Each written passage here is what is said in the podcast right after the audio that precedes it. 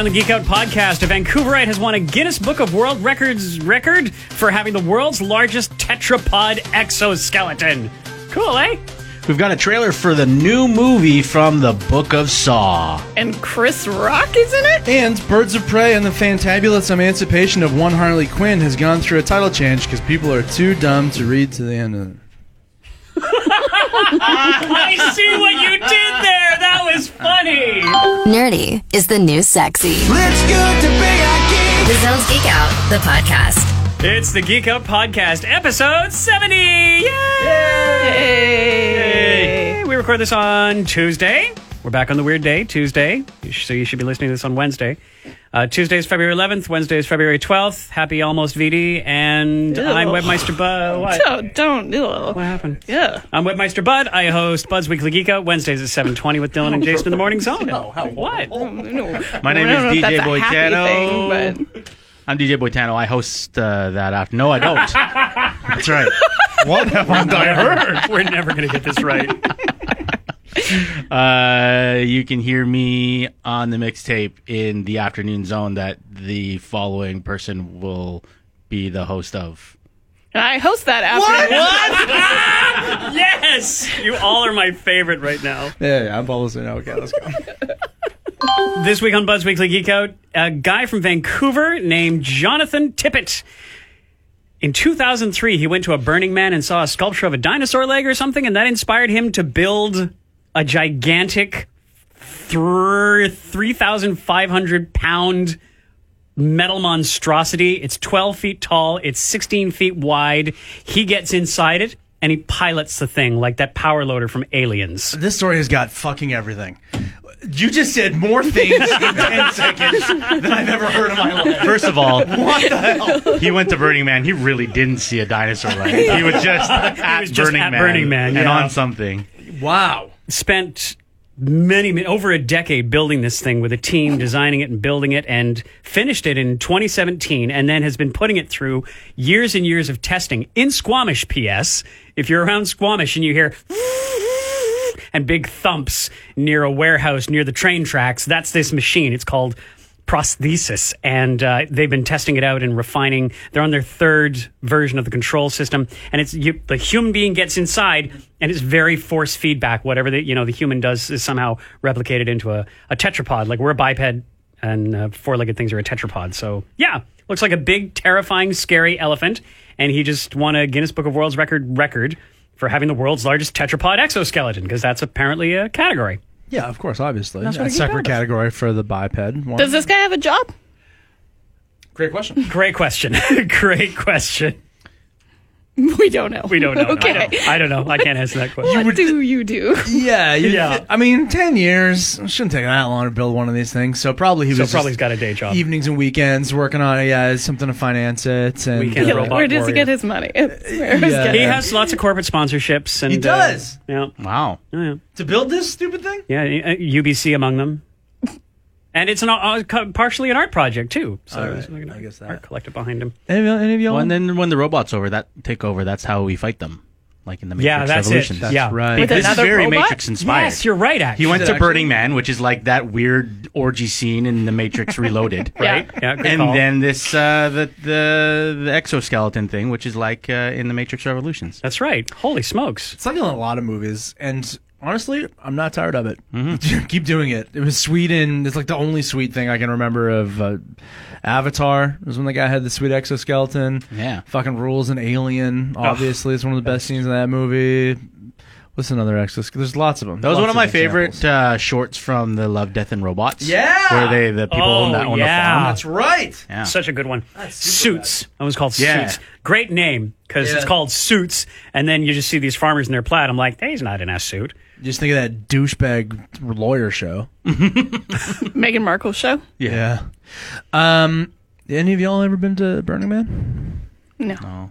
No, No. I have no interest. I had a friend who threatened to drag me there. I wanted to go, but Yeah. it's murder on camera equipment. And honestly, I'd be there for the, the spectacle and the photography and everything. Right. But yeah, apparently trying to change a lens on a, on a on a body in there is just like asking for a sandstorm death sentence to your sensor in your lens. So, So why don't you just go then? Just take some pictures with your phone and call it a day. what experience something with my body? Yes. I- yeah. I- yeah, I yeah. gotta It's supposed to be like it. You know transformative. Not just if you Oh, get of course. the drugged out inspiration to build a friggin' dinosaur exoskeleton. You know, it's supposed to be like really, really a I'm a- powerful experience. I'm a teetotaler, so I'd probably just be there taking I went- notes on sure, everything. and that oh. works too, though. I went to the like after burning afterburn. That's what it was called because I was out in Good Santa name. Monica, and like what they do is they bring all the art installations from Burning Man, and then they just set them up on Santa Monica Beach.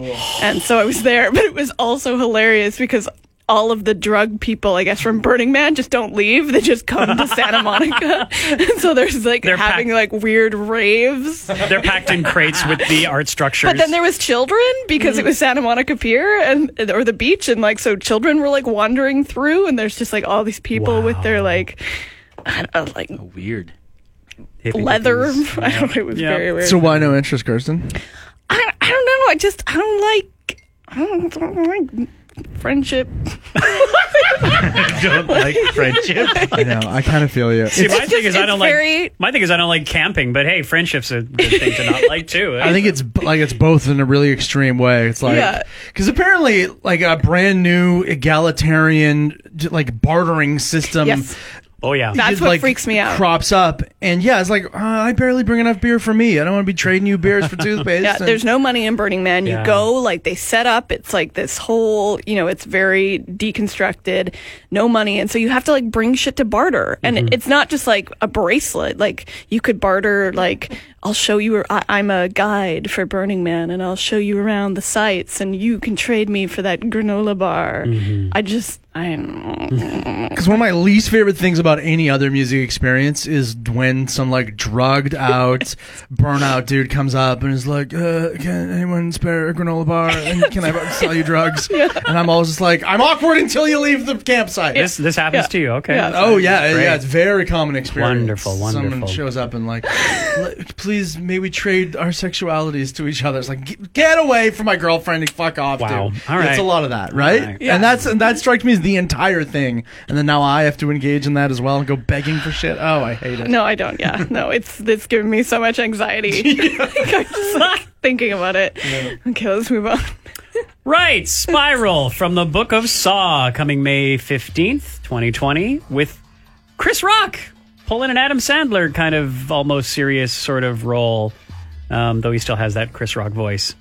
Brian, That's his- imitation, go. That's his. No, Okay. no, no, no, no. we can't do that. Um, that's Chris Rock's voice, though. Yeah, but I mean, just Chris Rock doing a Chris Rock voice. Adam Sandler puts on an Adam Sandler voice, and he dials that back when he's in uh, Rough Cut or whatever, whatever that Uncut. Gems. Uncut Gems. Yeah, that's what I'm saying. I want an Oscar. That's what I'm saying. I don't know. I only ever saw Saw, the original. I haven't seen any of the other 12 uh, movies. So, question about this spiral is that going to have Jigsaw in it? Is that just teasing that Jigsaw is in this? I think Jigsaw's back, um, and I don't know if he like did beat cancer somehow. Hashtag fuck cancer, um, or if it's a prequel. But yes, he's supposed to be in it. Okay, but this is uh yeah, it's got Chris Rock sounding like Chris Rock Mm-hmm, apparently, and then Samuel L. Jackson in the trailer saying "motherfucker." yeah. Oh, wow. And lots of. Really? Uh, Yeah. oh, yeah. What? Samuel L. Jackson's in this movie? You didn't see the trailer? No, Oh yeah. I don't read my emails. Taken after Paul. Kirsten, go to the show notes that you will probably make and put the trailer in, and then watch the trailer. Um, yeah, and lots of uh, jigsaw like um, contraptions, and the sort of the kicker to the trailer is that Chris Rock wakes up handcuffed to a pipe with the the With a hacksaw. saw, yeah. So Is he playing himself or is he playing a character? No, he's playing a cop. detective. Oh, he is. Yeah, okay, detective, okay, yeah. okay. Yeah. All right. Okay. So They're good movies, those Saw movies, though. Like I did, you know, the uh, torture porn, blah blah blah. That aside, they do have like a really interesting narrative that flows through all the movies and connects really well. Hmm. They're like the, I think I said this before. They're like the Fast and the Furious of horror movies. Like, Oh, that's they cool. really connect all their narratives and like go back and um, it's really interesting. I to watch them all. supremely, I supremely enjoyed the first one. Great, like, Really? mind f. Oh yeah, I love. the that's a good twist at the end. Oh, Yeah. great twist. Yeah, yeah, yeah, yeah. And Carrie always. yeah, can't lose. it's a good movie. One more strike, we lock you up for good. I've never seen anyone lick a ball before you throw a strike. That's my style. Uh, another trailer we saw for something coming soon is The Jesus Rolls, which is coming to theaters and video on demand on March 6th. Both Yeah. at the same time. Yeah. Oh, interesting. Simultaneously. Very strange. Because this was like this was made. Seems like this was made a while ago. Really? 'Cause I remember even seeing the very first teaser trailer for this. Maybe it was even like early to mid last year, Uh, but it that was in happens. Spanish or something. I do remember um, who's the guy that plays the Jesus? T- John Turturro. Yeah, teasing something about this, like a Big Lebowski spinoff. yeah, let's give that context. It's it's sort of, it's a spin-off movie from The Big Lebowski and one of the characters in there called Jesus. but it's not really going to be like the Big Lebowski's or No, no. or, he's not going to show up or anything like that. It's just him licking bowling balls. him, yeah. um, it'll eh, interesting enough, Yeah, you know. Look, at first blush, I am not for this type of thing, obviously, right? Especially um, with such a beloved cult classic that has so much respect as The Big Lebowski. But let me say, after seeing this trailer, though, I have hopes now. But it's seeing that's the thing about the trailer too is that like I I'm kind of the same when I hear that oh they're gonna do uh Big Lebowski spinoff but it's gonna be with the Jesus from the bowling alley. That's what you don't like is Um, like a character spin-off movie. Well, and especially for the Coens to not be involved. just kind of yeah that sort of concept. But this if if this was not a Big Lebowski character, the trailer still kind of appealed to me. Yeah. Like in that just like it it felt like you know a Coen Brothers movie or it felt like what. You know, it would have felt felt like if I were this age watching the trailer for The Big Lebowski for the right, first time, right, right? right, yeah, So- yeah, and that's kind of what I got out of the trailer as well. Was that so? Turturro, this is like his child, right? Like, yeah, he's the one that produced this. Right? for whatever reason, he just has stuck with the love of that one scene, Yeah. one and a half scene from The Big Lebowski. That character, he figures there's, I guess, so much more to delve into there. He, it's been rattling around in his brain all this time. And what I got out of this trailer too is that there's clearly because he wrote and directed this too, right? As well, starring Yeah, in it's it? an all him production. Yeah, is that clearly he gets that reverence for the source material. Yeah. And even if the Coen brothers are not involved in it, what he's trying to do is build something that's in the same world with the same tone, with the same weirdness and everything and complexity that the Big Lebowski has. Hopefully the same humor as well. Yeah. Um, the cast is stacked. So yeah, there's a lot to kind of feel optimistic about about this movie. Again, I oh, it's so tricky to fuck with stuff that's so good from so long ago, like The Big Lebowski. But I want to remain optimistic here. but yeah, and that's the thing too. Is like they're not really fucking with it too too much because he only the Jesus only had like one and a half scenes in the Yeah. Big Lebowski. right. Um, it's not like but- a Walter movie or something. Or John No, Goodman, exactly, right? exactly, Yeah, and yeah. it's not a Big Lebowski two by any stretch, right? Yeah. It's just taking a prequel with character- Donnie. Oh, that'd be bad. Oh my god! Wow, yeah. Flea's character, just like the Nihilist movie. Oh Yeah. god, there's so much you could do. So- don't do it. Have but it, restraint. it seems like it's building uh, original characters in the same vein that the Big Lebowski did, you know, to to kind of populate this movie. Are we also concerned about a uh, lead character who, as described in the Big Lebowski, is a pedophile? That's right. Like, That's Yeah. what he's about. Yeah, fair. Right? Like, are we supposed to? I don't know how, we're- how we're supposed to feel about this character. They could- they he's could- beloved because of how ridiculous he is in his uh, scene and a half. Yeah. But his backstory is that he's a child predator. Yeah. And they could explore that, I'm sure, and like delve deeper into that, I guess. Oh, wow. Tricky, tricky tightrope to walk good when you're writing a character, but okay. Good call. Um, that's the only sort of like coming soon things now. It's just a bunch of news, and the, this first news is not the newsiest news. Wait, It's- you wrote Emily Hart. Oh, because you like Audrey Oh yeah, uh, uh, yeah, I like, uh, yeah. Sorry, Audrey Tautou in this movie, Oh, yeah, and she's uh, hot. she's great. And wow, She's of age. Amelie was a great movie and one of my favoriteest soundtracks. Such to a cool work movie. I really like that one. Um, anyway, yeah, The Mandalorian season two will drop in October 2020. That's it. That's all we know. Uh, but as, as we pointed out, it's right around the time for renewing Disney Plus. So Hey, they'll suck it Brian back doesn't in. like when we talk like that, okay? He doesn't like that conspiracy theory talk. Disney is a great company that he would like to get a free trip out of. and so he doesn't like that. Oh, this is like when when you went on your rant and when this email was sent out is like, man, the world is really against you, isn't it, Paul? and then Mary Harrison wrote you. I know. We'll deal with that later. I'm deal sure. with that. But okay, and I. But in my defense, I did say in that same email thread, I was like, I realized, and I don't want to sound too conspiratorial about Not in Disney. the Disney in the I'm reply to my reply. yeah, yeah, yeah, yeah, yeah, yeah, yeah. Because I realized once you once you chirped me back, I was like, you know what? Yeah, okay, I'm fine being ridiculous. It is interesting timing, but I'm sure that that's not the point of Disney. This is okay. Uh, however, even my beloved Apple, right? They just got fined big money for uh, their planned obsolescence. They were shown to. It was proved that they were slowing down iPhones. Yep. Okay, on purpose. Oh, well, I don't know, bud. do you know more about this? Were they like, with the iOS re- releases rollouts that was like slowing shit down for old phones? No, not not that much more, but it sounds it's the same kind of thing as the battery, right? They, their claim is that they're trying to preserve the hardware, not run it too hot, not damage the hardware by having the battery continually pump out what it should when there's risk of overheating and all that stuff. So what they do is they dial back the power that the system has on their schedule, or maybe it's reading feedback from the battery or whatever, so that supposedly it's not just that your iPhone gets slower or deader. It's because it, it's because of the battery. They're trying to help preserve your hardware. So I don't know about this more recent one, but that was like the last one, and that's a eh, pretty fair excuse, I guess. But I mean, But the conspiracy theory is that Uh, no, it's not a conspiracy theory. Or This the- was legit. this one's this, conspiracy. this is Yeah, legit. this This- is they were like- fined. and could because it's like shown that they're what they're really doing is trying to get you to spend more money on Yeah. the Exactly. It, it's no look at that's built into their uh, sure. business model. Planned obsolescence. Your iPhone six chugs right down to slow,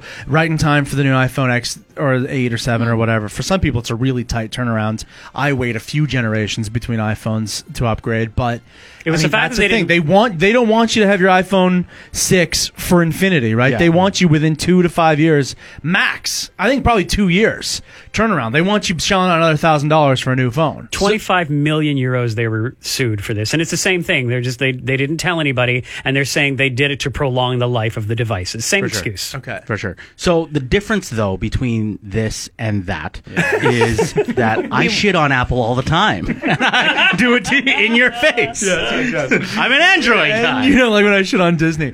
Like, I'm sure that Disney's main goal is to make good content and product because that's what keeps people coming back regardless of when it's released. Mm-hmm. Just in the same way that I'm sure that Apple's main goal is to make the best handset on the market so that people just keep coming back to it. But these timing things are just very interesting. I, okay? but it's, and it's not me kind of. It's not necessarily me kind of defending that. It's more me just saying, I really don't care as much as you mm. because Stop grumbling, Paul. I, pl- I, I plan to like I the whole time I plan to get a year long subscrip- subscription to Disney Yeah. Plus in this first year. Yeah, me too. And I definitely am planning on resubscribing. You know, come November. Yes.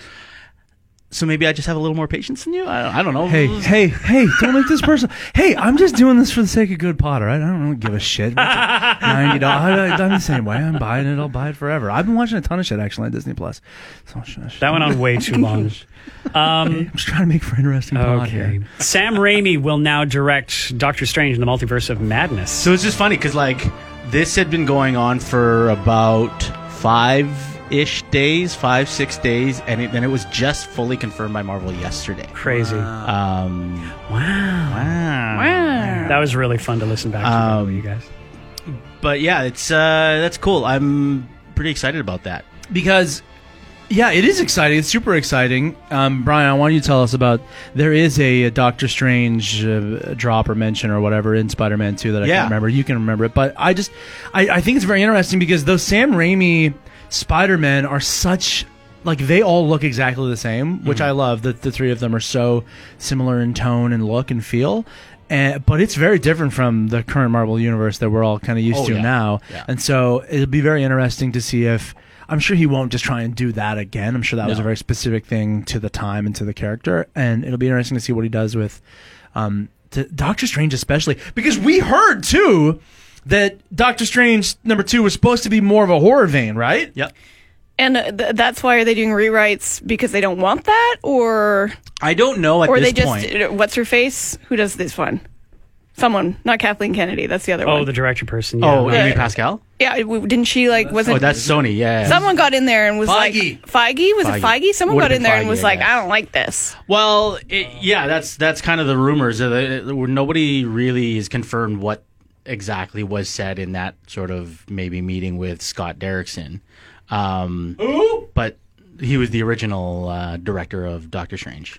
Um, but wasn't it Feige at the Comic Con who said it himself that uh, it's going to be the first Marvel horror film? Yeah, and everyone was really excited Yeah, about it. yeah, so I'm great just idea. wondering if the So- if they got the scripts or what happened, and they were like, no, this is too much, and they brought Raimi in because they're they like they got like cold feet with the horror. Do you know what I mean? And they're like, Maybe. man, we want to do more of an Evil Dead thing, which is comedy and horror. it could be it could be is that like maybe Raimi is able to sort of toe the line Yeah. between what uh, Feige and Disney wants Yeah. versus what maybe Scott Derrickson wanted to like maybe push the limits a little bit. Yeah. Um, it is interesting because Scott Derrickson gave his blessing for this after the, the news broke that he's he's one of the candidates to uh, to helm the franchise uh, because they're good friends, Scott Derrickson and and Sam Raimi. Oh, neat. Um, but yeah, I think the thing that I like about um, the the Raimi Spider-Man series, well, got- uh, maybe not so much Spider-Man three,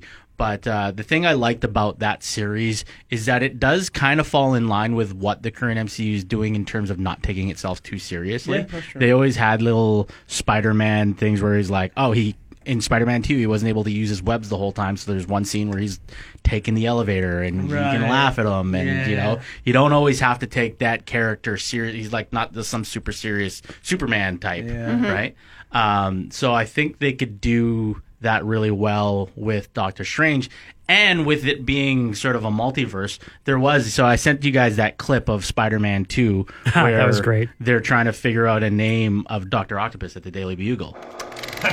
Guy named Otto Octavius winds up with eight limbs. What are the odds? What are we gonna call this guy? Uh, Dr. Octopus. That's crap. Uh, Science Squid? Crap. Doctor Strange. That's pretty good. But it's taken. They acknowledges Doctor Strange exists in that That's universe. funny. Another thing too is that there have been rumors, and this is total rumor and hearsay, not confirmed at all, that there is talks to bring Tobey Maguire into this for a mystery role. Oh my. And so, if they they are playing with multiverse stuff, why oh, wouldn't they? No, no, no, no, no! Don't. Okay, bring him in in the same way you brought Bruce Campbell in, and in fact, bring Bruce Campbell in again. But now also bring Tobey Maguire in for an unrelated cameo. Unrelated cameo. Do not try and do this multiverse what was shit. what was Bruce Campbell? oh, he was like three different things in all the different movies. And one, and number two, he's the guy at the. He's like the, theater. Oh, you're talking about Spider Man. Yeah, in I- Spider. oh, I thought you were talking you, about- do you remember yeah, that? no, but- okay, so number one, he's the wrestling announcer. In number two, he's Oh. the the doorman at the theater, and number three, the he's the waiter. clumsy French waiter. Yeah. So you wouldn't want to see like Maguire Spider Man. No. A lot of people do. Oh, those people are just "Ugh, dangle something shiny in front of me that I recognize, and then I'll clap for it. But wouldn't that be like? wouldn't that be because if they were trying to come up with an exit strategy for MCU Spider-Man, and they sort of tie this into like multiverse, wouldn't that be one way to to make it make sense? Is have another Marvel property? No, It's mad. Smart. do something else Smurf. because Paul Plastino doesn't like it. Fair, no. And move up the, the times for Disney Plus uh, shows. No, sorry. I just I don't know. Are you, would you like it? I wouldn't mind it. I honestly wouldn't mind if it's like if it's done right. Like maybe it, not the whole thing, but like at like a ten minute cameo scene or whatever, or scene where he's in sort of that universe. If he's visiting multiple universes, Yeah. Listen, if it's done right, communism works, Ryan. But I, it's like, um, here, yeah, I, I, I don't care for that type of thing. Now, um, here, let me say three things why Sam Raimi this is a fantastic choice. One, proven to do action, can do, wonderful, slams it. Two, slays at combining action with uh, horror. Like it doesn't have to just be comedy horror. He can do just straight horror. His horror chops are are amazing. Hilarious. It yeah, I was hilarious. They are kind of hilarious when they need to be, but they're also just rad. The best part in Spider-Man 2 is what feels like a Raimi horror movie when Doctor Octopus is killing all the people on, in the hospital. Remember that? Best scene in the whole entire movie, and the way that it's melded into the rest of an action story. If it's that type of thing in this, rad, so good. I forget the third thing. Shit. that was three. No, two. That was just two. That was two. Yeah. Oh, you just talked a lot. Sounded like three. Okay, I'm gonna put a pin in this Tobey Maguire thing though, because there's uh, more more stuff coming up. oh, Okay. Yeah. The title the title of the movie Birds of Prey parentheses and the fantabulous emancipation of one Harley Quinn and parentheses is changing its name to Harley Quinn colon Birds of Prey. Uh, Yeah, so this is a weird studio reaction because they thought that this movie was going to open Warner Brothers, really? No. yeah, to right? like fifty million dollars. That's what they thought, and it opened to twenty three. And they are saying, "Oh, maybe it's the name. Maybe people just don't know this is the Harley Quinn movie." so let's move her name closer to the front of the title. yeah, Yeah. I want to go see it though. It's getting it's getting good reviews. Um, Getting, yeah. I I know reviews. Paul, you're not interested in seeing it in theaters because I asked if you wanted to go see it on Cheap Tuesday, and you I just have to work tonight, I but don't know. I no, I'm. I don't know, Brian. You're not interested either, are you? uh, you know what? Honestly, no. the other thing about it is uh, it's I got Brian to say negative something about something. rated R. And uh, they did a lot of their test audiences uh, with with younger people, Oh. but then it's rated R, and so they can't go see it. And I don't, I don't Pretty know. strange. I heard McGregor is quite good in it, which And that was your reminded horniness. me that he was in it. Then I was like, oh yes, I will go see 80 this movie. And it seems like he's like the new love interest. I don't know. And there's like this weird thing with Burger King. They've got some weird funny. like um a- partnerships going on. Warner Brothers. On the tomatometer, it's 80% fresh with critics and 81% fresh with audience so far. So How many reviews on the critics? Oh, 305 on the critics and 7,200 on the audience. 305 is still not a lot. No, but that's probably all. That's probably all done now. Like, I don't think there's going to be many more critical reviews coming out now than movies. Is out. there like a movie that you ever didn't go to because you didn't understand the name though? Like when is Warner No, I Brothers? see, and that's again. I'm not surprised though because that's more of a. I picture the Warner Brothers executives room mm-hmm. as like a bunch of old dudes in suits that have no clue what the fuck these properties are. that's just kind of. And I feel bad because I like DC as a comic book property, Yeah. and I want it to do well, but under the like under the umbrella of those old guys in suits, I don't think it will do well, and they make stupid mistakes like this. I'll give it to them. I think they're probably in golf shirts, but that's an even worse look, honestly. uh, They're gol- all tucked golf in- shirts and tucked into their plants, their Yeah, pleated yeah, pants yeah. with the belts. Yeah, but still like blazers over top, which is just like nobody can pull that off, dude. What are you doing? It's not casual. But um I yeah, I don't know. Um I like cuz I got the title when it first came out, Birds of Prey, but like even and I'm not super super into those comics, but I know about Birds of Prey as the property of like it's a bunch of like female villains and they get it was together. a TV show too. For yeah, that's right. yeah. It was. Yeah, yeah. Who didn't wasn't Harley Quinn a character in that? Yes, Who do who played her? I don't remember. But do a Google. Yeah. Um, Give it a Goog. Give it a goog.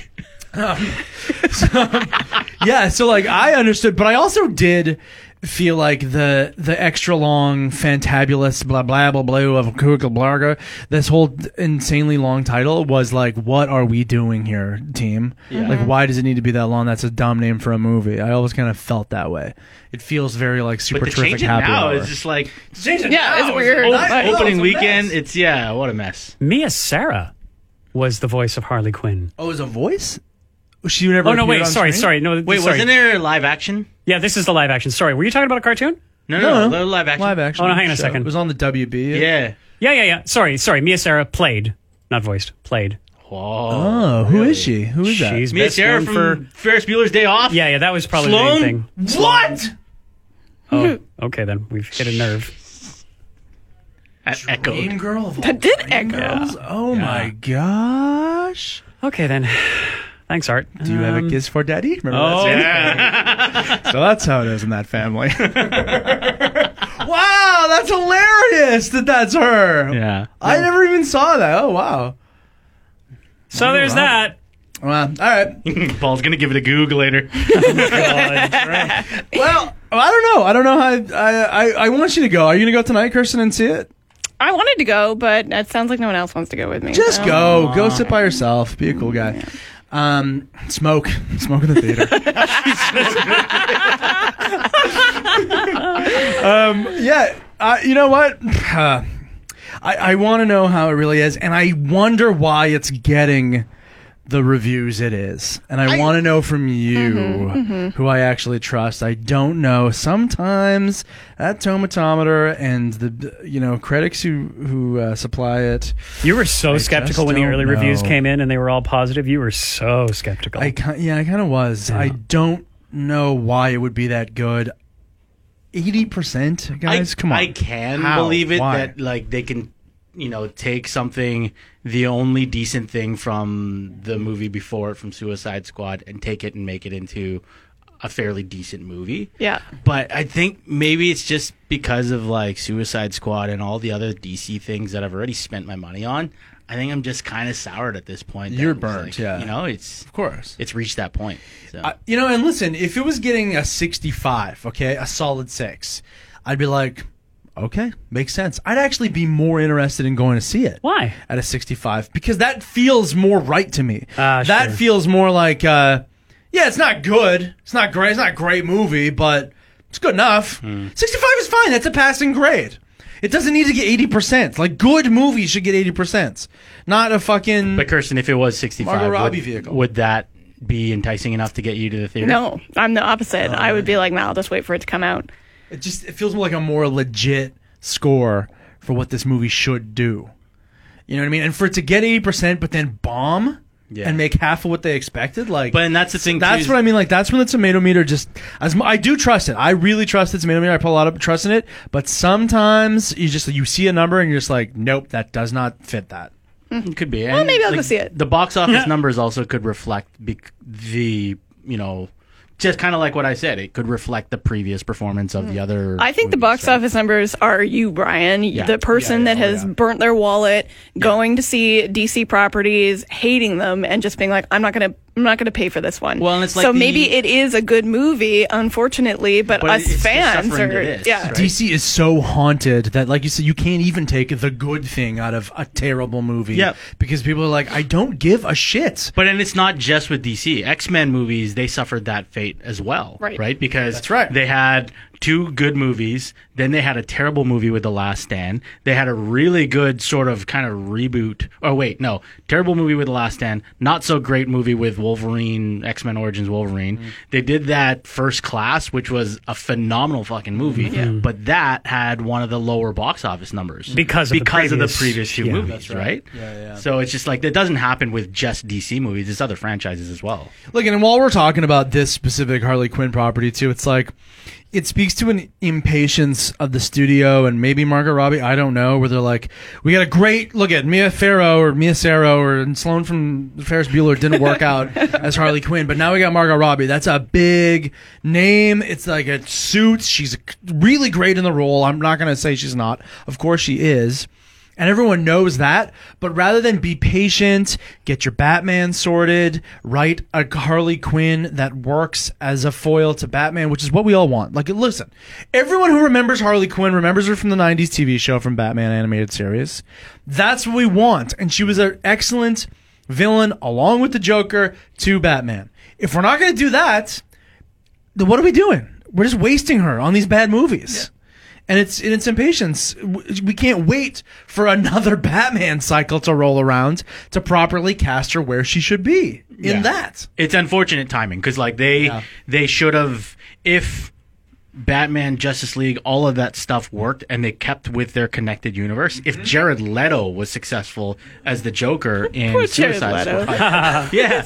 But if that was good, then they probably would have had something here and had something that would have enticed audiences enough. But unfortunately, in an ensemble movie, taking one of the side characters that is also not a, a big Batman villain like the Joker, Yeah. you know, taking that one because the actress would like worked out for them, and then putting them in their own role instead of waiting. Like they and it probably couldn't have waited too, because like if they waited, they probably would have lost Margot Robbie to something else. Yeah. Right. Yeah. So it's unfortunate timing on their part. I don't know. She seems to make time for this. She can be in like Oscar nominated movies as well as this schlock. Hey, while we're at it, um, did you guys see that good joke about how how do you think Jared Leto feels now that the actor before him and the actor after him in the exact same fucking role both won the Oscar right? for that role. Yeah. Oh my goodness. Yikes! Okay, he's gonna be Morbius. Clear a spot on your mantel, Jared. So we had a moment about talking X Men. So we're going to segue into Captain Marvel 2, and apparently the villain in Captain Marvel 2 will be Rogue. Rouge? No, stop. Um, this is an interesting twist, but she had, you know, there was that. It It came speaks- from that comic timeline. Yeah, it speaks a little bit true to that sort of comic origin of Rogue, where she was more of um, a member of the Brotherhood of Mutants than of the X Men. Oh. Uh, and she was the adopted daughter of uh, Mystique. Oh. Yeah, yeah. So that I think that's pretty cool. There is even like, do you, there's a um, I and I saw this recently because Disney Plus. Uh, but Disney Plus has all the '90s X Men.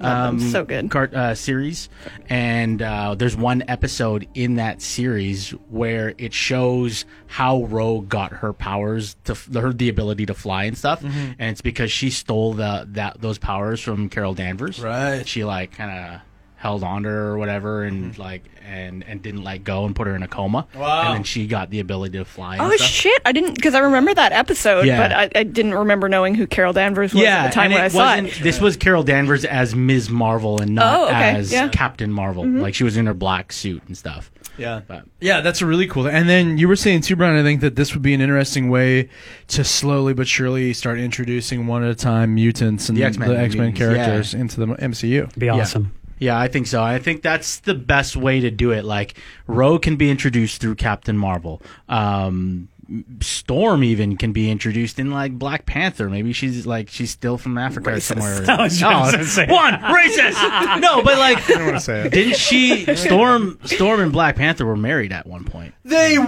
What? Yeah. I vaguely, vaguely remember a comic storyline where they were married. All right. Well, not racist, but nerd. But the other thing too is that the Fantastic Four hmm? could be introduced through Black Panther and through like say Victor Von Doom or whatever.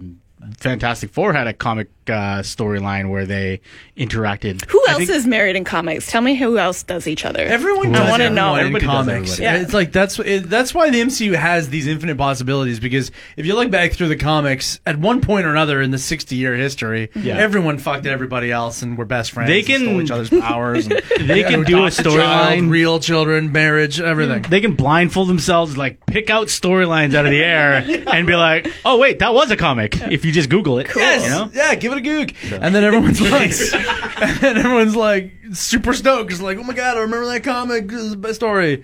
So it's like, yeah, they have, they can do whatever they fucking want. nice. But and this would be cool to introduce, like, because to in- reintroduce Rogue in a different way, different from Anna Paquin's Mm-hmm. version of Rogue, um, and, and do that with all the X Men characters. Like when they when they Do you think they're all going to be introduced as villains though? Like, No, are the X Men going to Oh, no, be? no, no. Yeah. Rogue- and Rogue is had a his- Sorry, go on, bud. Rogue had a history as a villain, so Did you? Okay, that's what I was gonna. Yeah. Is Rogue gonna stay a villain, or do you think she'll no no no no turn around and do a Ben Yeah, because then it's it's the same thing in the when she was in the Brotherhood of Mutants in that comic storyline. She eventually came around to becoming an X Men. Yeah, right. yeah. So all these all these people can, but it's it's cool to be able to see different angles on them, and like uh. you you know full and well when they're introducing Wolverine, he's gonna wear his yellow cowl and shit, right? Oh, do you think? Why do you think that? Just because it's a different take on Wolverine, right? We've never seen it. We've only ever seen it teased in the Hugh Jackman version in a, in a deleted scene. Yeah.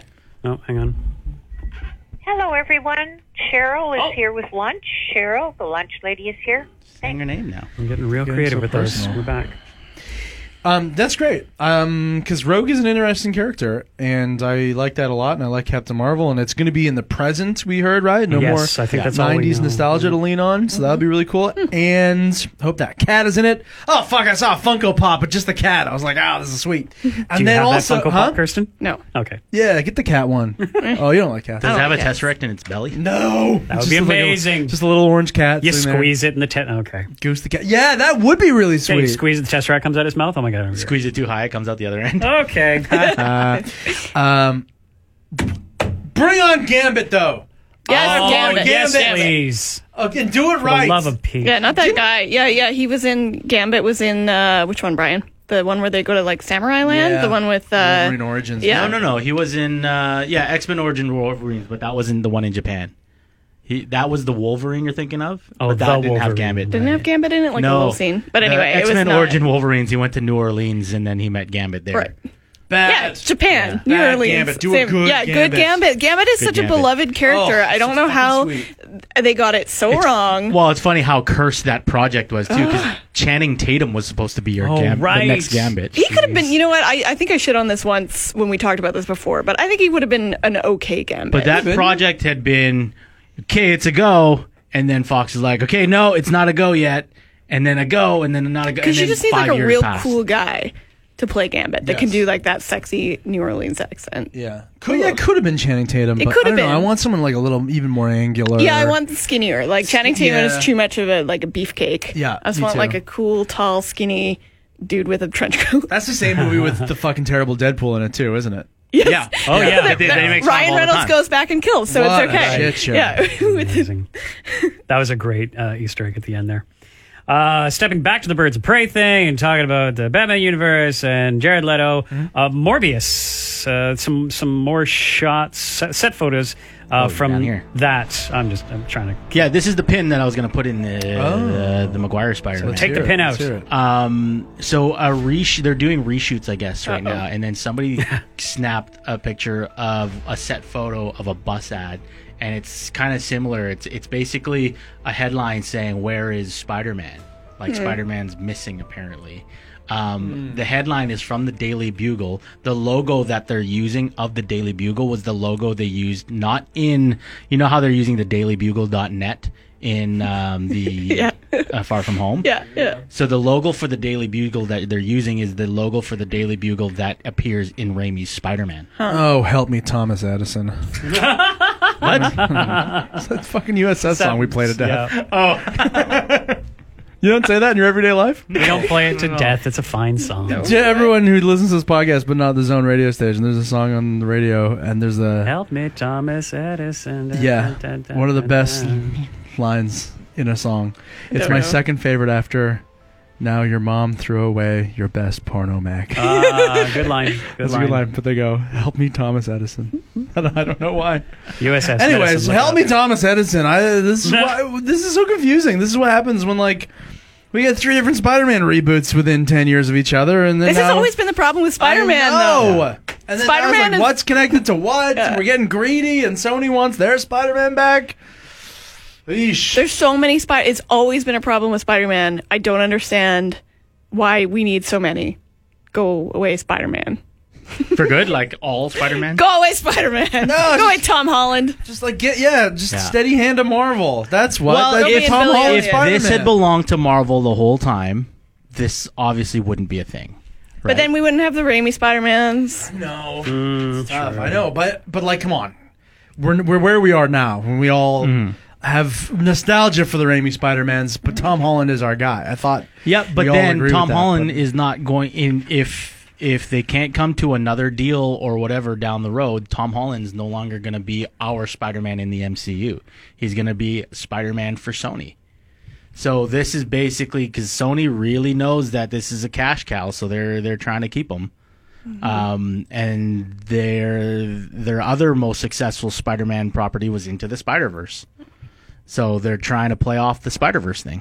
I mean, are there any other characters that kind of cross over in the MCU and Sony other than Spider-Man and Quicksilver? Is it Quicksilver? Which one is Silver it? Surfer? Silver. No, Quicksilver. It's right. Oh yeah, Quicksilver. Because was he's Evan Fox. Peters. Well, he was Fox. Oh, he's Fox. Yeah. Because he's Evan Peters in the In Fox property. yeah. And then in uh, the MCU, well, he's dead with Scarlet Witch's. Ah, he's coming back during one. You think so? Oh yeah. Ugh. I didn't like him. I love Evan Peters is just so good in that role Well, that I, wish like that they could cross execution of over. Quicksilver w- way better than Yeah. the Avengers. Um, but that that franchise is dead though. That that Fox is oh, well, Disney owns them now. They've killed. But is there any other characters like that that cross over, or, is Spider-Man kind of going to be the well, only? Spider-Man and all of the Spider-Man characters. Mm-hmm. So we can never have we can never have um, a real Iron Patriot. I guess. Well, though they did that with the with Iron Man three, was it? We can never have the organization Hammer because that was started by Norman Osborn. We can never have wow, right. um, the Dark Avengers because that was a Norman Osborn thing, right? Okay. Um, there's so there's so many things that because Sony owns this property that we will. Can't we just all to go, go to Burning Man and then get along and make That's- these things? yes. Oh, I would love that. It's a perfect world. Great In a perfect idea. world, I would love that. But uh, yeah, this is still more like my thinking about this is this is still more Sony trying to figure out an exit strategy for Spider-Man. So in like 10 years, say if they can't reach a deal and Spider-Man is completely out of the MCU, well, we just don't really have to worry about this. We're just going to keep getting shitty Spider-Man movies that were produced by Sony. So that the reshoot that we're talking about, that's like the only thing that we've seen is that That's the only thing, So yeah. this is a r- huge It's huge like conjecture. theor- theoretical Yep. like this is yeah, very much a guess, right, of what's what's happening Yeah, here. it could be in 10 frames of the final movie. You Yeah. know, some this an Easter egg for people to point out. Uh, one more MCU tie-in: Kraven the Hunter is being cast and uh, might have a lot of MCU tie-ins. Cast who's gonna be cast? We don't know. No, They- we being, don't know being yet. cast, so Yeah. it's Oh, wow. they're just in that process Um, now. there was um I think I, I think this might just be a fan thing like you know how every now and then like a comic book uh, pr- like comicbook.com like what you're on right now Mm-hmm. Yeah. they'll be like oh look at how amazing so and so would be as this person done by fan art right Right, and yeah, there was sure. a fan art of like Jeffrey Dean Morgan being Kraven the Hunter Who's he again? He's the comedian in um, Oh, yeah. in the Watchmen and He would Well, make- he's Negan. Negan, Look at in that. The Walking Dead. Yeah. He would be a good. Yeah. Shall we? Yeah. Yeah. Well, no, I I'm just looking at this. Isn't fan art. I was just Yeah. showing you. he would what be a Kraven- pretty decent Kraven the Hunter Isn't I Kraven the Hunter um uh like South American or something like that though? I don't I feel like he's a little remember. more ethnic in that way. If so, there's dialect coaches.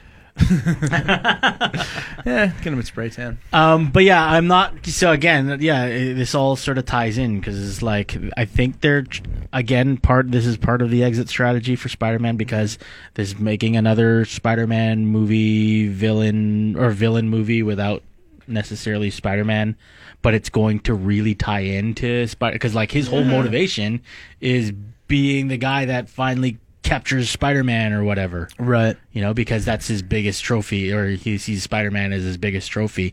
So this is just going to be like one fucking Rocky montage of him training up to catch spiders and stuff. Yeah. I, I don't know. bigger and bigger spiders. Yeah. Uh, He's got one of those like cool vacuum brooms, so you don't have to kill them. Right, right. The thing that, like the bristles, Yeah. like clamp down. Yeah, and then that's you can put them outside. All right, one last uh, MCU tie-in. Rachel McAdams is now out uh, for Doctor Strange. God, thank God. to- We really took like a Wait, what? diving detour from like I'm trying. Doctor Strange into like I'm other trying. Marvel, Marvel, Marvel, eh, back to Doctor Strange. trying to make it circular. What what was the? I didn't like the love story. It was stupid, and it was like, "Well, I'm a doctor, and I'm also strange, and you're also a doctor, and now I'm invisible or something. The love stories are there to like flesh out and humanize these characters in their origin stories, but then once we get into like any kind of of a crossover, Yeah. there's no room for them. It's No. like and there's no room in the budget as well to rehire these big giant actresses, Yeah. and then they're just like so they get explained away in like a throwaway dialogue. Oh, also Pepper seems Potts really is weird- running my or a charitable organization right now. Oh, okay, really? Because I know that Gwyneth Paltrow just doesn't have the time or gives a shit. or knows what or movie knows what she's movie she's yeah, you want to pay for her. So like, I, uh, Well, the thing too is like once you have these like heroes that have their superpowers, it's like them having like their normie girlfriend or boyfriend is just so weird to be like hanging out. Like if Thor was hanging out with everyone and then freaking what's her mole was there? What's her name? Rachel McAdams? No, No. no, Thor's Natalie girlfriend, Oh, Natalie sorry, Natalie Portman. Portman. Jane. It like was just like there. Well, the Avengers are like, we're gonna stop Thanos, and Jane's like, okay, I guess I'll go hide. And so bringing bringing Jane Foster back the way that they're doing in terms of like, oh, they're going to introduce the female Thor storyline. Yeah. That's kind of cool. Because they basically have to be a superhero. And they could do that with Rachel McAdams because Rachel McAdams becomes the nice the night nurse is the is the character the night nurse the night nurse. that's the other thing too. And then you All the always good like, superhero names are taken. oh my find a way to give them superpowers just because you don't. You, know, it's You like don't wanna find a way. this- No, that's her character. But does she have superpowers? I don't remember. But that I never read any Night Nurse comics. Yeah, right. Th- th- There's a whole thing with Lois Lane gets Superman's powers as well, because it's like you're just desperately trying to make their relationship work as Yeah. a comic book writer. So you give her the superpowers. Like, No.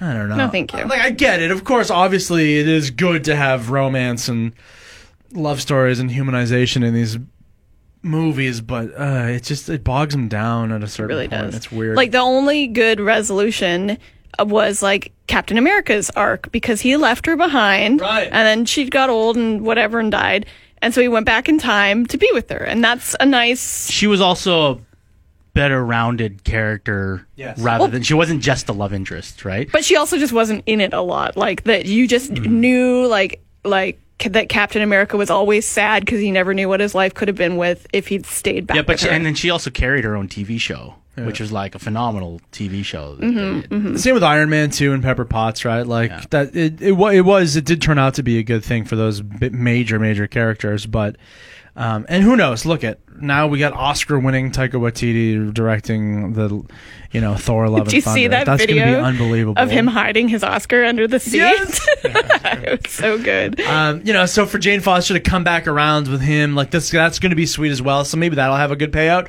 But for the most part, okay, I'm Rachel McAdams. I'm a very popular and very talented actress. I signed on for what reason in Doctor Strange? I have no idea to be love interest. And then it's like, okay, do you have something really substantial or interesting for me to do in the second movie? No.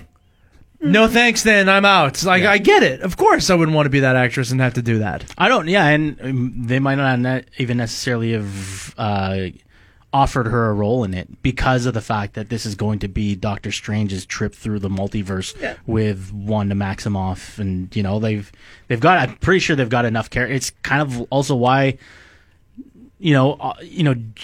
What's her name? Natalie Portman did say some shitty things about comic book movies and Right. stuff, and then they didn't cast her in Thor Ragnarok. But it also wouldn't have made sense No. if she was in No. Thor Ragnarok because No, they were never there. on Earth really, for, except for that five minutes that they were. Oh, I just got it. Nurse, night nurse, doctor, strange, doctor, nurse. Do- I get it. Doctor and nurse. I get it. Get it? Yeah. Okay, fine. Okay. I don't understand. But she's she's a doctor too, isn't she? She was a doctor. I don't think she was a nurse in the movie, at least. Was she? Yeah, they were both doctors. that sounds right. Okay. Sure. The Matrix 4 has kicked off filming with Keanu Reeves, and uh, yeah, it's not the super. We got some uh, video from the set, and it's not the super slick, you know, suit and flying powers and bullet time punching things. It's sort of Keanu with the beanie in his hair, and he's looking up into the sun and just being Keanu. Um, so it looks like street Keanu, and that's fair. We have no idea what this movie's going It's to be It's really about, the Bill and Ted Excellent Adventure. right? Yeah. that Set would be so photos. great. Because when I first saw that too, I was like, what if that was just like a rehearsal and they weren't recording? Right, exactly. Yeah, they're just shot blocking or whatever. There's so much that could happen for from this movie. We don't know when it's set, how long it's been since the machines and the you know, the and the humans, and wh- whether they've come topside. Although there is sun, and s- from what we know of the Matrix universe, unless they somehow fix this problem, the humans blacken the sky, so there is no sun to see. But anyways, maybe that's it. Maybe he's coming out into the real world, and the humans have fixed the sun problem. I don't know. we don't know. Too much rumors and speculation. It's filming. I'm excited. San Francisco stuff. Need to see him, and uh, regardless of all of that, Keanu is committed to that long hairdo. Yes, he certainly uh, is. Not cutting it to be Neo. So good for him. I respect. And we only really have one other piece of news, and I thought this was a nice one to sort of be at the end of the line with, is that uh, Fast and Furious 10 will be a part one and two series finale. Oh no. Okay, Paul, go ahead. What? You go ahead. You didn't read my email too, did you? Uh, probably Of course not. Will No. one. Read Will emails. one. No, my last email when I sent this. Oh, no. I was like, oh, this is just going to open up a floodgate of Paul Plastino condescension. Oh, stop! I do not. I look at They're shitty movies, and you know they are, Brian. Will there be real cars? No, okay. I, uh, that's another thing. I didn't, I didn't even want to say that last time too because I don't want to just s- keep saying the same hacky shit. But is this for real that there maybe will be real cars on this movie? that was my joke. well, you wrote in that my down. email. You wrote that down. Did Yeah. you- is that based on anything? No, No. it was just the joke in That my the email joke. that I wrote. Okay. He tried to hook you in, Paul. Trying to tease me with the real cars. So, so it'll be I the hate it same when they do this. Furious. I hate it when they. I know that this is what the MCU did, and they they did they did Infinity Saga, but like I hate it. Just make one movie. Yeah. Well, and that's that's the thing that I'm thinking about Ah, with this yeah. is that yeah, okay, so you're just basically you're confirming that there's going to be a Fast and the Furious 10 and 11. Yes. Yeah. Yeah, Before pretty nine much. is even out. Yeah. Plots are Um, going to be one plot spread over two movies. So Yeah, it, exactly. pretty much, yeah, and because like I think they did this in Marvel where they had that Comic Con where they announced all the things leading up to Infinity War Yeah. Part One and Part Two, and then I think after that they got off stage and were like, "Shit, we shouldn't have done that." Yeah. because you go into a part, you go.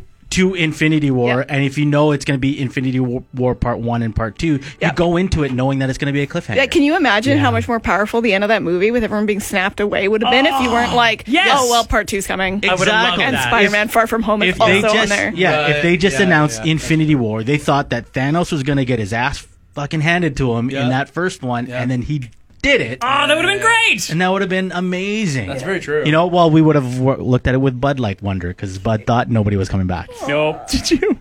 Yeah. Because I watched it But- way late and but that- somehow missed all the. And that's part of the thing too. Is is like, oh, they'll be back in Endgame. Yeah. You know, or they'll be back in whatever. Yeah, the the next one's second gonna Black be, Panther right? got snapped away. I was like, well, whatever. Yeah, there's no stakes to this, Obviously, right? yeah. And so that's kind of the same thing with this and with anything that does this. Harry Potter did that. Mm-hmm. Um, What else? Uh, was it? Uh, Pirates of the Caribbean. They're like, oh, we're gonna film two and three together. Oh, Yeah, right, and two yeah. was a It's like, oh, it's gonna be a part one and two. Oh, the, Ah, Ma- the Matrix 2 and 3 as well. Matrix Yeah. two and three. Yeah, exactly.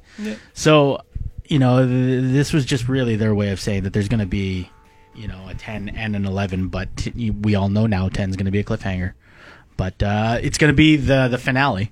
So after this, Paul will won't have to complain or Sure, we will, because then we'll get the next year. We'll get the next Hobbs and Fast Shaw. and Furious presents. Yeah. You know, blank and blank or Yeah. whatever. yeah, it that's true. Yeah. Um, but it will be kind of the finale, and uh, yeah, uh, I'm gonna watch it. I might. Paul's chagrin. I know I might watch it too. Look, I had a great time with Hobbs and Shaw. I like. I actually had fun watching it. I realize it's craziness and silly and CGI. and look, I don't want to keep going back to the real cars, fake cars thing.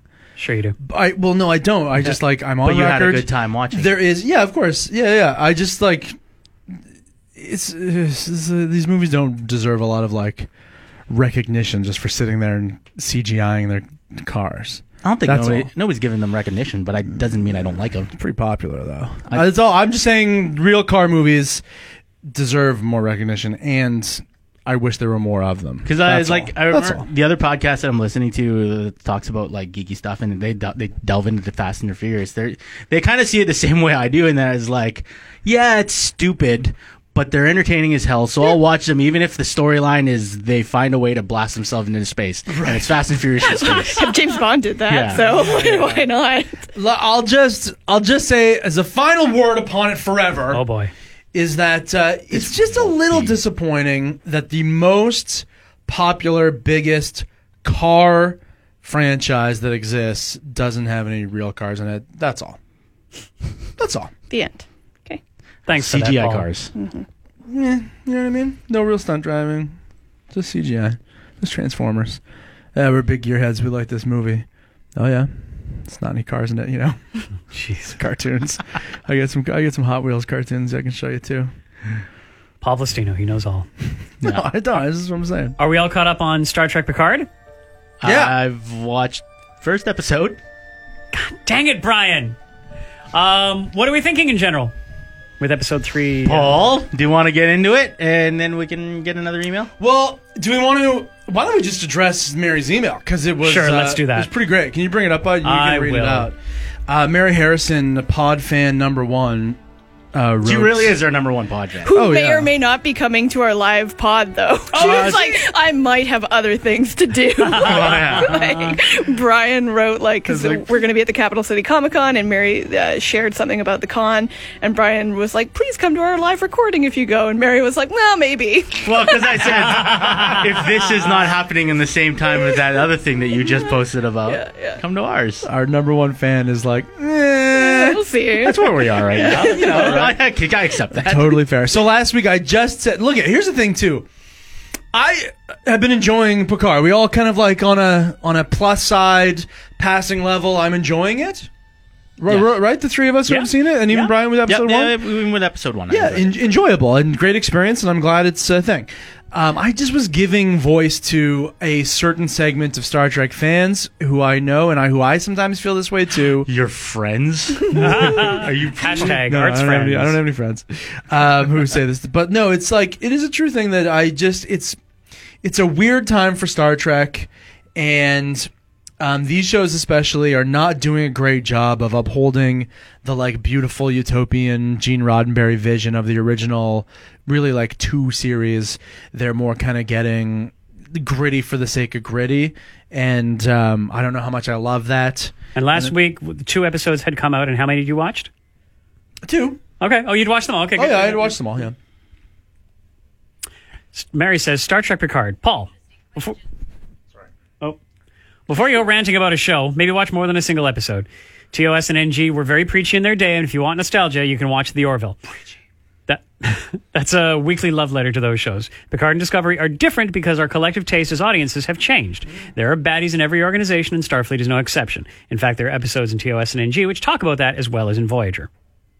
Of course, JLP's caretakers are Romulan. It was made clear in the first episode. Yeah, I've watched up to the thought third. Maybe they were Vulcan. That was silly of you. No, I, it was made clear in the first Plastino. episode. Go but back and listen to Don't last week. you I knew- start. I never said maybe they're Vulcan. I No. knew they were Vulcan. I never said maybe they. I never said maybe they were Vulcans. I said like the first moment they're introduced, it's not clear. By the end of the episode, of course you know that they're Romulan, like they're because they're like, "Wow, you saved us, Picard."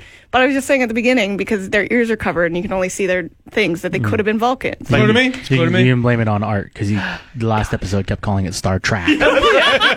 He was just talking about art. but Picard is in his late seventies. Uh, oh, in, in real life and uh, playing an older man in the show. So no, I don't expect stunts and action because this is not a stunt or actiony show. I'm really enjoying it. and Looking forward to Discovery Two. It's given us a bit of fan service each episode, and I'm really on board for it. that first fight, because this is coming from somebody that's only watched the first episode. dare But that even that first fight scene with uh, the girl when she's activated, Oh yeah, that was amazing. Oh, choreography. yeah. yeah, Yeah, yeah. So amazing choreography. And the one on the roof too, like it went on for way too long. I found a little bit. Yeah. but I also thought it was sweet action too. And she like does a big jump and flies up the stairs and everything. And But and then even the character, so like the character, the the first scene where they're they're they're playing um a game on playing Texas Hold'em, or they they're Oh, when playing, or they're they're playing poker. cards. Poker, yeah, yeah. In the Uh, first so they're playing poker on yeah. It, it, that set it up for me in terms of like what I can expect from this show, and it made me look forward Hmm. to it. And then the the choreography and even that that like all the, the fight scenes and stuff that kind of hooked me in even more. So I was Right. like, I'm I'm actually for somebody that's only seen it once or one episode, Mary. I am very genuinely excited about uh, watching the rest. Do you then Yeah. want to know that Data only appears in the first episode? Okay, I just that that scene is cool. That scene is it's great. a great. Yeah, no, But, it does like, set a you know. good picture.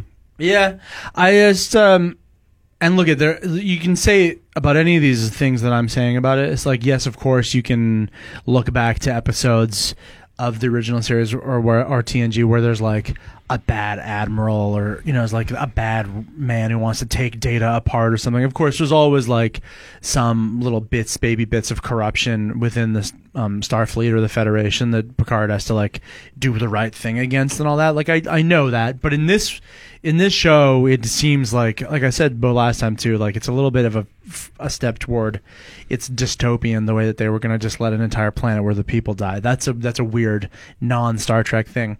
And also, you can also say you look back to those original series and say that there was action.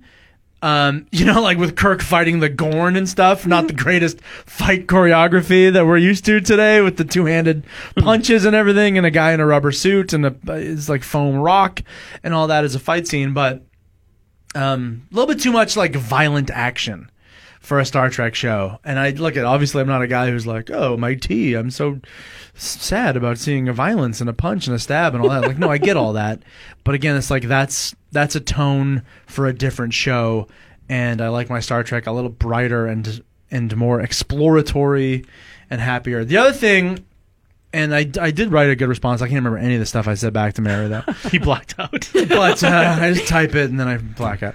But the other thing that's striking me about Picard, and maybe this is just a season one thing, but it's very clear and obvious what they're doing is like just mining the best stuff from Star Trek: The Next Generation. I don't even know if this is a negative, um, but or or a, a positive how they're doing this, but they're taking all the stuff that you remember, all the good stuff, and then they're like re-exploring it with like modern filmmaking. So it's less of that like classic episodic Star Trek 90s era Two camera, one uh, studio. Kind yeah, of thing, exactly. It's it's it's to a level certainly of a production value that's a lot higher, and then just re-exploring and following the threads of things they set up in that next generation. So it's like, but it's all very surface. It's like, what are the biggest things we can talk about? Okay, the Borg are going to be involved in some way. Data and synthetics and androids and their rights as people or whatever, and if they are going to rebel against us. Um, Because dang, that synth that that went rogue. Oof. yeah. That gives me chills. Yeah, right. Um, uh, some other things. So, so I mean, I guess that's all fine and good. But here's, I think, where my real heartbreak is: is that like, all right, now we've got two Star Trek shows in production, and what I really was hoping for when like the the JJ movies were successful, and then they're like, okay, we're now we're gonna do more, we're gonna do TV shows. I kind of wanted slightly episodic versions of the JJ universe, maybe with a, like a different ship and a different crew, Rather than a cast. whole se- se- season long mythology arc, you mean? Well, no, this is the thing too. Like, o- obviously, we know now that what's popular, and this is where Mary's point about modern audiences. This is a good idea. You know, it's like uh, there's always like a thread. You know what I mean? That kind of that never really existed in the original Star Trek or Definitely. Star Trek Next Generation. Yeah. But but now we like there to be a thread. Do you And think it's you too can- far though? Yeah, and in the same way that the Mandalorian did, you know, there is a thread that ties the whole series together. You're right. Baby That- Yoda. That's a good balance. Okay, you can, and but also every episode is a standalone adventure. I would love for a nice, bright Apple Store looking bridge of a uh, original series Enterprise. Put it in the Kelvin timeline though, so you can do the technology as bright and shiny and touchscreeny as you want, and it makes sense. It's a continuation of what's going on in those movies. It doesn't have to fuck with the continuity of the original Prime timeline, so you can do fucky things. You don't have to have like Star Trek purists being like, "That would have never happened," right? Because that's what the wonderful thing that JJ did, clean the whole slate. Um, that's what I wished for. And instead, they're going back to the prime timeline. They're having to do a bunch of retcon shit constantly, right? With the the holograms and everything on the ship. Uh, you're still cramming in the original crew and the Enterprise and all this stuff with new actors playing Spock and, and number one and all this on Discovery. You're like talking about the dog. You're mad. they cast a dog. No, the, the, That's not what Riker looks like. no, no. I'm talking about Rebecca Romijn is playing number one. So it's like, okay, but and then, then these shows aren't fun and they aren't in, like exuberant and utopian and they don't feel like that it, and they're not exploring anything. They're just fighting and shooting lasers constantly and like.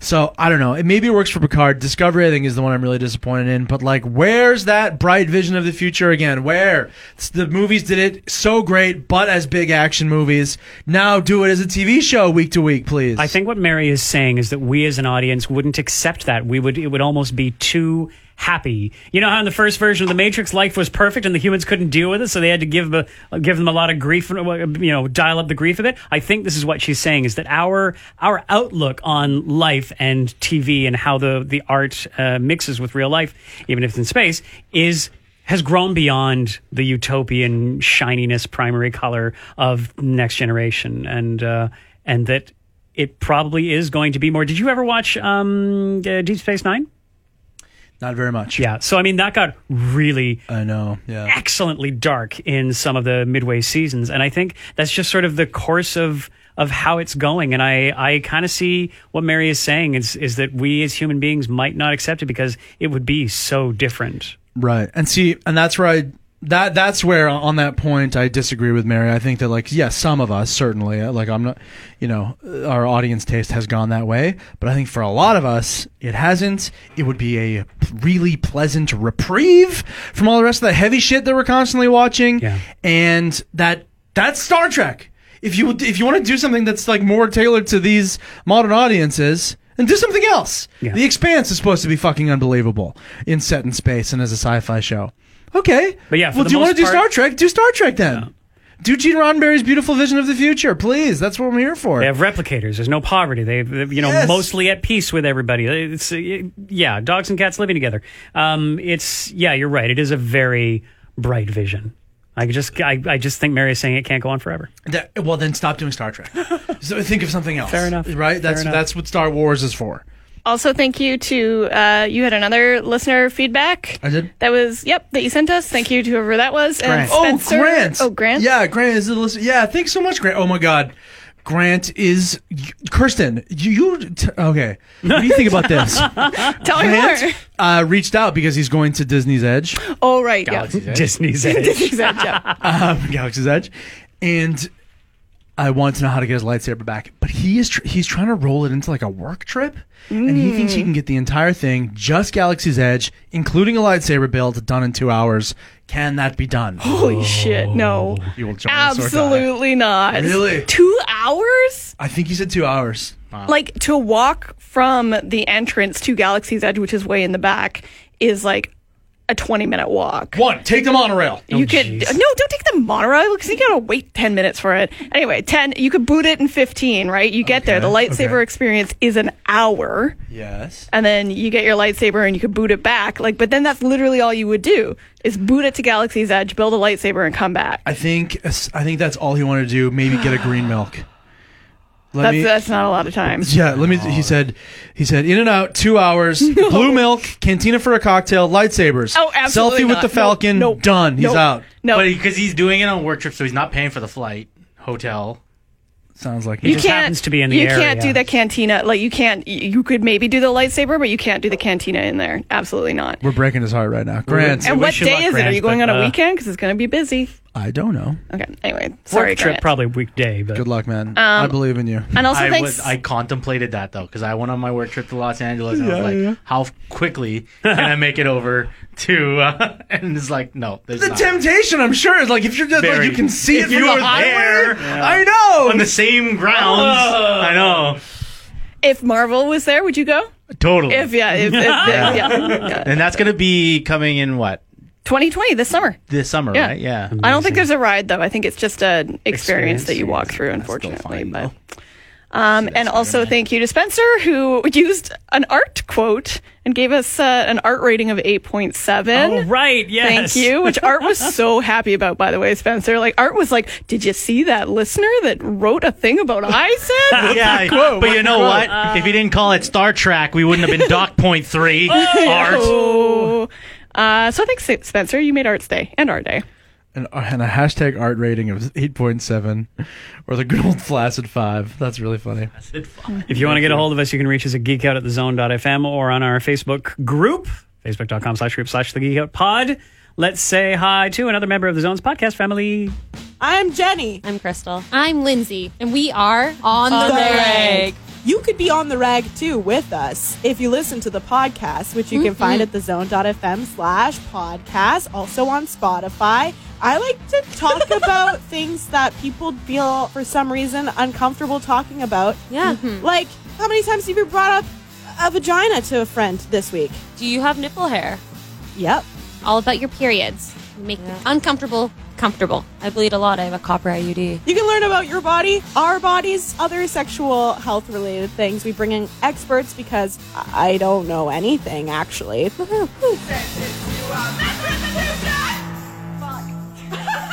Kirsten James. Oh, she just took a drink of water. Are you? Don't spit take. Kirsten James, where can we find you on Instagram? Swallowing water and talking. What the? what the hell? That was amazing. oh my god, that was so good. My water away. I need that Paul to live. Plastino.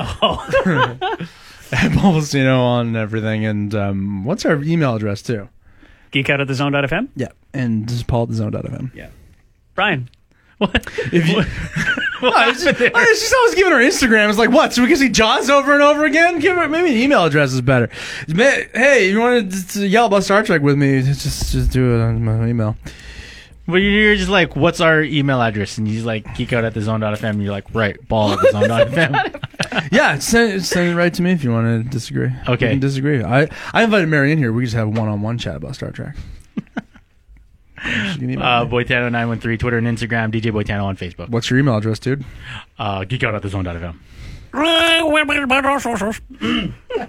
Webmaster Bud on all socials. This has been the Geek Out Podcast. Bye! The Geek Out Podcast is a production of The Zone at 91.3. The views expressed here are not necessarily those of this radio station. And really, some of those views are pretty stupid. I mean, come on. For more on-demand audio from The Zone, visit thezone.fm slash podcast or the on-demand tab of our app. Thanks for listening, and thanks for being a zoner.